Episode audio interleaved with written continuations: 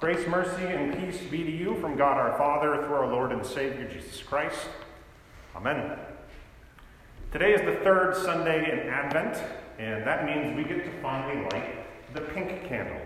Now, the pink candle is a little confusing because, being that it's a different color candle than the rest, we assume it should be number one or number four to begin or end with. But for some reason, it's number three. The pink candle represents joy because this is the Sunday of joy in Advent.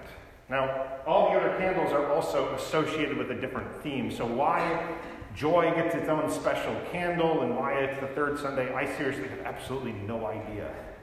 If any of you know any of this history, I would love to learn about it. I don't know where this comes from.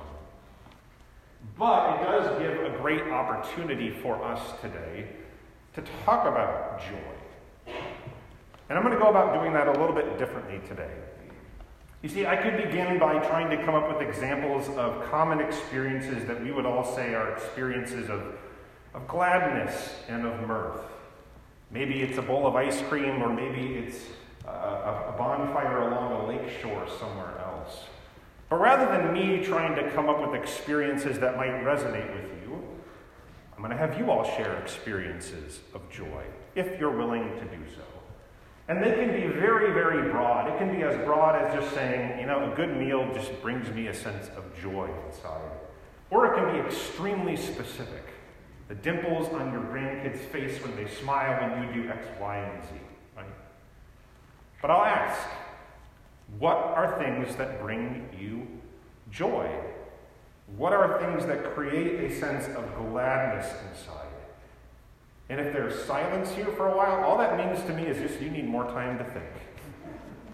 So, what brings you joy? Right, we got two already. Um, go ahead. We'll start on the left and go across. Go ahead, Odessa. Playing with cousins. Okay, thank you for sharing. playing with Joy the hamster. So we have, uh, sorry, it's kind of odd because it's Joy the hamster. So a little bit of context uh, our kids are taking care of a, a, classroom hamster over winter break, and the hamster's name is Joy. So playing with Joy gives you joy. Uh, go ahead and Norma, and then we'll come over. Chocolate? Chocolate. Chocolate. A few nods there as well. And newborn babies. Yes. Wonderful. Go ahead, Zipporah, and then we'll come up to Marie. Halloween. All right, Halloween. Yeah, lots of fun things going on there for you. Go ahead, Marie. Dessert. Dessert. Okay, thank you. All right, moving back. Yeah. Singing. Singing. Okay, wonderful. Thank you. Becky? Families that harmonize. Families that, sorry, I said Becky, but I heard Jackie. I'm probably not enunciating very well. Thank you, Jackie. Go ahead, Becky. Grandchildren. Grandchildren. Wonderful. Other experiences of joy. Go ahead, Aletta. Candy. Yeah. Candy. Go ahead, Odessa. Making bonfires at camp. Making bonfires at camp and making s'mores, especially. Okay, go ahead, Zipporah. Family reunions because they're huge. Yes, uh, wonderful. Go ahead, Odessa. Okay, go sledding at Grandpa's house, at my dad's house. Other experiences of joy, sense of gladness or mirth. Go ahead, Helen.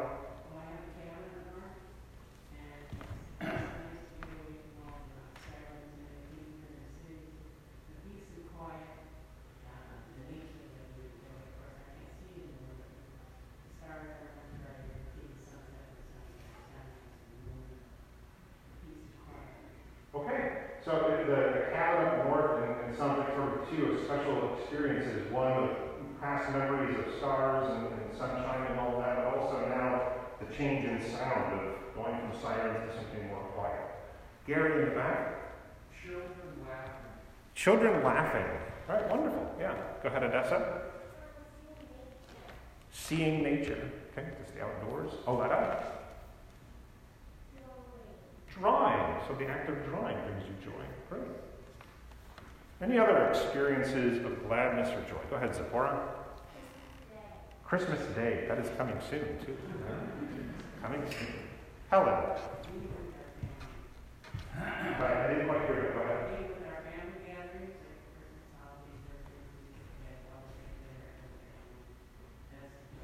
Okay, yeah, so being, being with family on those uh, special circumstances or holidays and the like.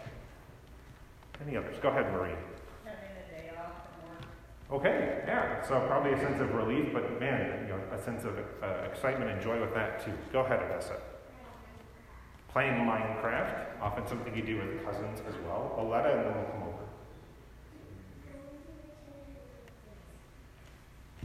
Going to the Children's Museum. Yeah, go. Lots of joy there. Go ahead. Staying in bed. Staying in bed, yeah. Right. Staying in bed. Um, yeah, I, that was something that honestly, even on Sunday morning, some days it's like, man, I just, it'd be nice to stay in bed some days, have that day off, that rest. So go ahead, Zipporah. The first snow. First snow. Go ahead, Odessa. Snowball fights. All right. We're going to kind of close off one last one, Aletta. Go ahead. I missed that one. Igloo. You to do that?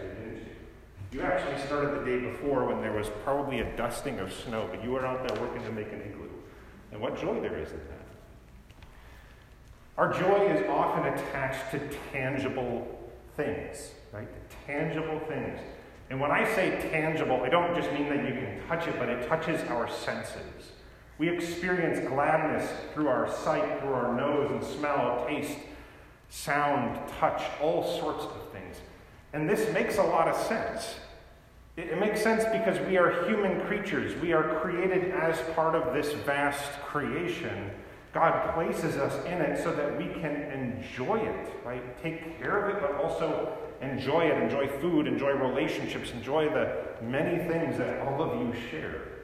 Right? This makes sense. These experiences can fill us up with a sense of mirth, and sometimes maybe even want us, uh, move us to want to sing out for joy.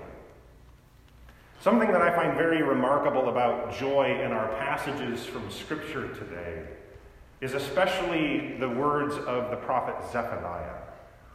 The prophet Zephaniah is talking about this coming return out of exile, the exile that hasn't even taken place yet. He's just looking into the future, that God's going to be bringing the people home. And in the midst of doing so, he describes God as being happy. But not just like happy with a smile on his face, but so filled up to the brim with excitement that he is bursting forth in song. And why? Because he's considering his people, of which we are a part today. Right? When God considers his people in this passage, he's not angry, he's not disappointed, he is filled up with joy because he is thinking about the salvation and the restoration that he is going to be bringing about. When God is filled with joy, he moves to restore. And what's remarkable about that is that when God is joyful and brings restoration, it creates experiences for his people that also fill them up with mirth and gladness. Right? He's talking about bringing the people home. Nobody mentioned this, and that's fine, but I imagine many of us have an experience of joy when we go home after being gone for a while. Some of that might be on a two week vacation. Others of you may have had experiences of being away for home, from home for months on end or for even a year or more, right? Returning home brings with it a whole host of emotions. These experiences of familiar food, familiar scenery, familiar and comfortable place. God promises to bring his people home. His joy moves him to bring restoration, and that creates tangible experiences of joy for his people. This is the same as we move into the New Testament when it comes to Jesus. God's joy is on an even greater display in his Son, Jesus Christ. And I don't think we often think about this. I at least know that I don't often think about this. I don't think much about the mood of Jesus as he's going around and healing crowds. And part of that might be because the Greek ancient writers of the New Testament it wasn't common for them to talk about emotions in the same way that we do today.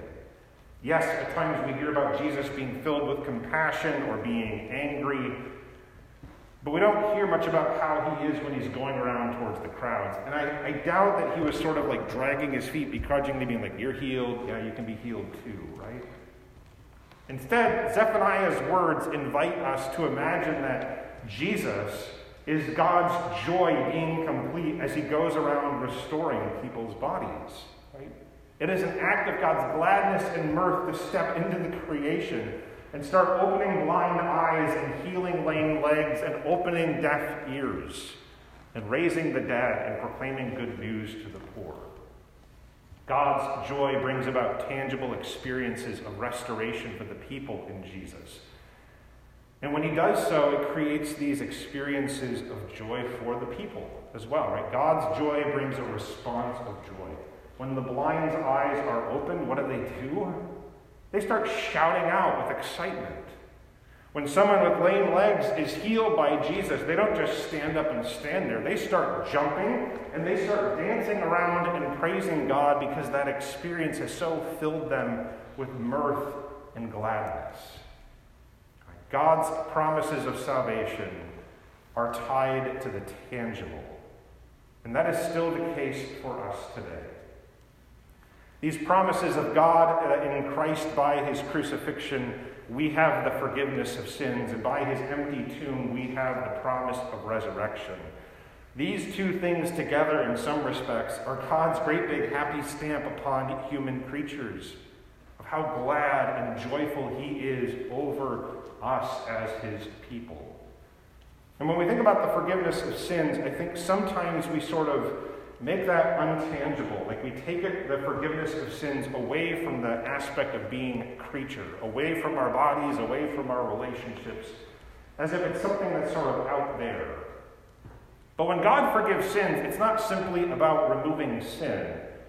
It is about empowering us to be able to go into our lives and enjoy what He has created, right? When we have our sins forgiven, it is God saying, I want you to be able to be fully human and to enjoy the many things that you have shared, whether it's a day off or staying in bed or playing with cousins or going out into a cabin and enjoying quiet or singing, whatever it is. The forgiveness of God is God working to restore humanity so we can continue to live as human creatures. And the resurrection the resurrection of the body is just one more huge thumbs up to being able to do these things because when the resurrection of the body comes about, we get to continue doing all of these things, but in even greater and fuller way, without sin, without sickness, without death. Paul, in his letter to the church in Philippi that we heard a moment ago, has what I would consider to be a fairly quotable or famous passage. Many of you might actually even have it on the cards in your house or on the plaques. Rejoice always. Rejoice always. Again, I say to you, rejoice. This does not mean that we need to be going around in this place of gladness with a smile on our face all the time, or that we need to be in this heightened state of happiness all the time. That's not possible, and it's not healthy for us as human creatures either. But Paul is hearkening to this idea that because of the forgiveness of sins and because of the promise of the resurrection, there is this foundational joy that we live in. And though we may not experience happiness all the time, that foundational joy does move us to experience these aspects of gladness in our life in a new way, right? When we experience desserts or grandkids or whatever it is, we get to remember that those are experiences that God is excited about. It's why He's restoring humanity so we can enjoy creation, that we can enjoy family and community and the many things that He has created us for. Now, the world is obviously not always a joyful place. There is still harm, there is still pain, there is still brokenness as well. And those are a reality for us that we live in. And sometimes joy isn't always with a smile, sometimes it's with tears and with aspects of pain in life today. But as we celebrate Advent, and as we move towards closing out, lighting the rest of these candles as a symbol of completion, as we do so, we remember that Christ has not only come once into this world, but that he is returned. And on that day, all joy will be complete. God's loud singing and excitement for his creation will burst forth and continue to create tangible experiences of gladness and mirth for us as his people. And as we anticipate that day, I pray God would strengthen us by his Spirit to walk in his joy. Amen. Now may the peace that passes all understanding guard our hearts and our minds in Christ Jesus. Amen.